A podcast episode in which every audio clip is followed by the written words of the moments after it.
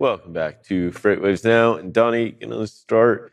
I think what's interesting over the past few months is we've seen the West Coast kind of, or carriers' view of rates out of the West Coast, maybe the reaction to rates, start to turn in maybe a more sour note on the rate perspective. But you've seen rejection rates climb to now the highest level they've been in over a year on the West Coast.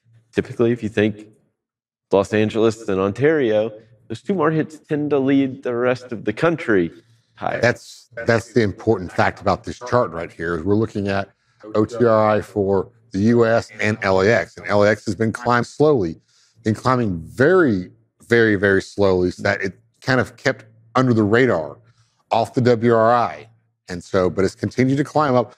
Now it's only at 5.48 percent but that's a lot higher than where it's been. I mean, it's been below 2% before at many times during this year. Yeah. I mean, heck, it was almost at below 1% at times. So, yeah. I mean, you're talking, it's a fairly sizable, I don't want to say reversal because, I mean, it's basically been flat around the 2%. Yeah. It's a start, though. Yeah. So. It's what you needed to, it's what you need to see to have any confidence, maybe not even for this year, but going into 2024. Yeah, and also fourth quarter as well. Yes. So this is going to help them out if, if they can keep this pace going. But uh, here we have our OTRI for the, for the USA. It's up to almost four percent, and it's you know Los Angeles is leading the way. Mm-hmm. Now we need you know hopefully this little dip in dry van volumes will not affect this. Maybe the Los Angeles market will stay just a little bit tight or tightening. It's not really tight right now; it's loose, but it's tightening it's a little bit. It's the direction, right? Yeah, and so that's that's helping rejection rates kind of climb up a little bit. Watch these lanes. Is it, you know, short hauls, mid hauls, the tweener haul, the long hauls? Long hauls is what everybody wants out of the Los Angeles crossing the country. And today on our lanes of the day, we're going to kind of look at some of those long hauls and look at the spot rate versus the the, the contracted rate, and you're going to understand the difference when you see it. Like you keep saying, like how on this contract on the spot rate it's probably because a lot of people aren't running that spot rate, and yeah. which allows it to drop. And the ones that are actually out there fighting for it, um, the few that are actually hitting the market uh, and they're fighting for it, and they're pushing their own rates down.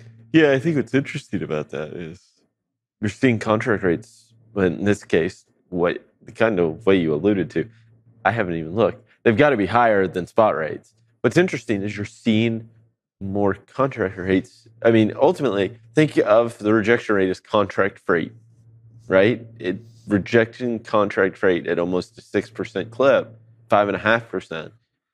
So ninety four and a half percent of the freight in in Cal- LAX is being accepted yeah. on it and ran by a contract. Yeah, yeah, and I think it's one of those things.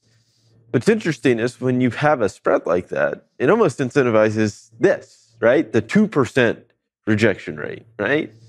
But to see it increasing when you still have a spread that indicates contracts that are a premium, it's interesting to me, especially when you factor in fuel in LA and Ontario and Southern California, or California as a whole, really. Because if you went to play the spot market, you're paying an all in rate or you're getting paid an all in rate, right? And yeah, your fuel's included where this would have a fuel surcharge associated with it.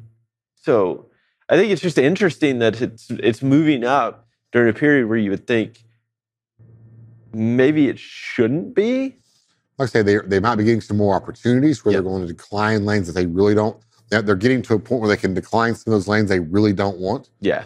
And you have a lot of the owner operators who were newer at this and didn't get into contracts over the past or didn't get all the contacts they needed to make contracts and they're out there, you know, like catfish fighting for everything on the bottom they can get, and they're pushing their own rates down, fighting with each other. Yeah, and then you have imbalances in capacity, right? Yeah. I mean, so, um, I'll tell you, let's take a sneak peek. Go a couple charts forward. One more forward. LA to Dallas.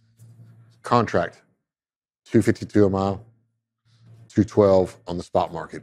There's a 40 cent difference. Yep. So this is why it's a 95% approval rate. It might even, you know, should be 90, you know, on this, if you look at the long hauls on this, it might be 2% or less. Yep. So I didn't break that down by lane.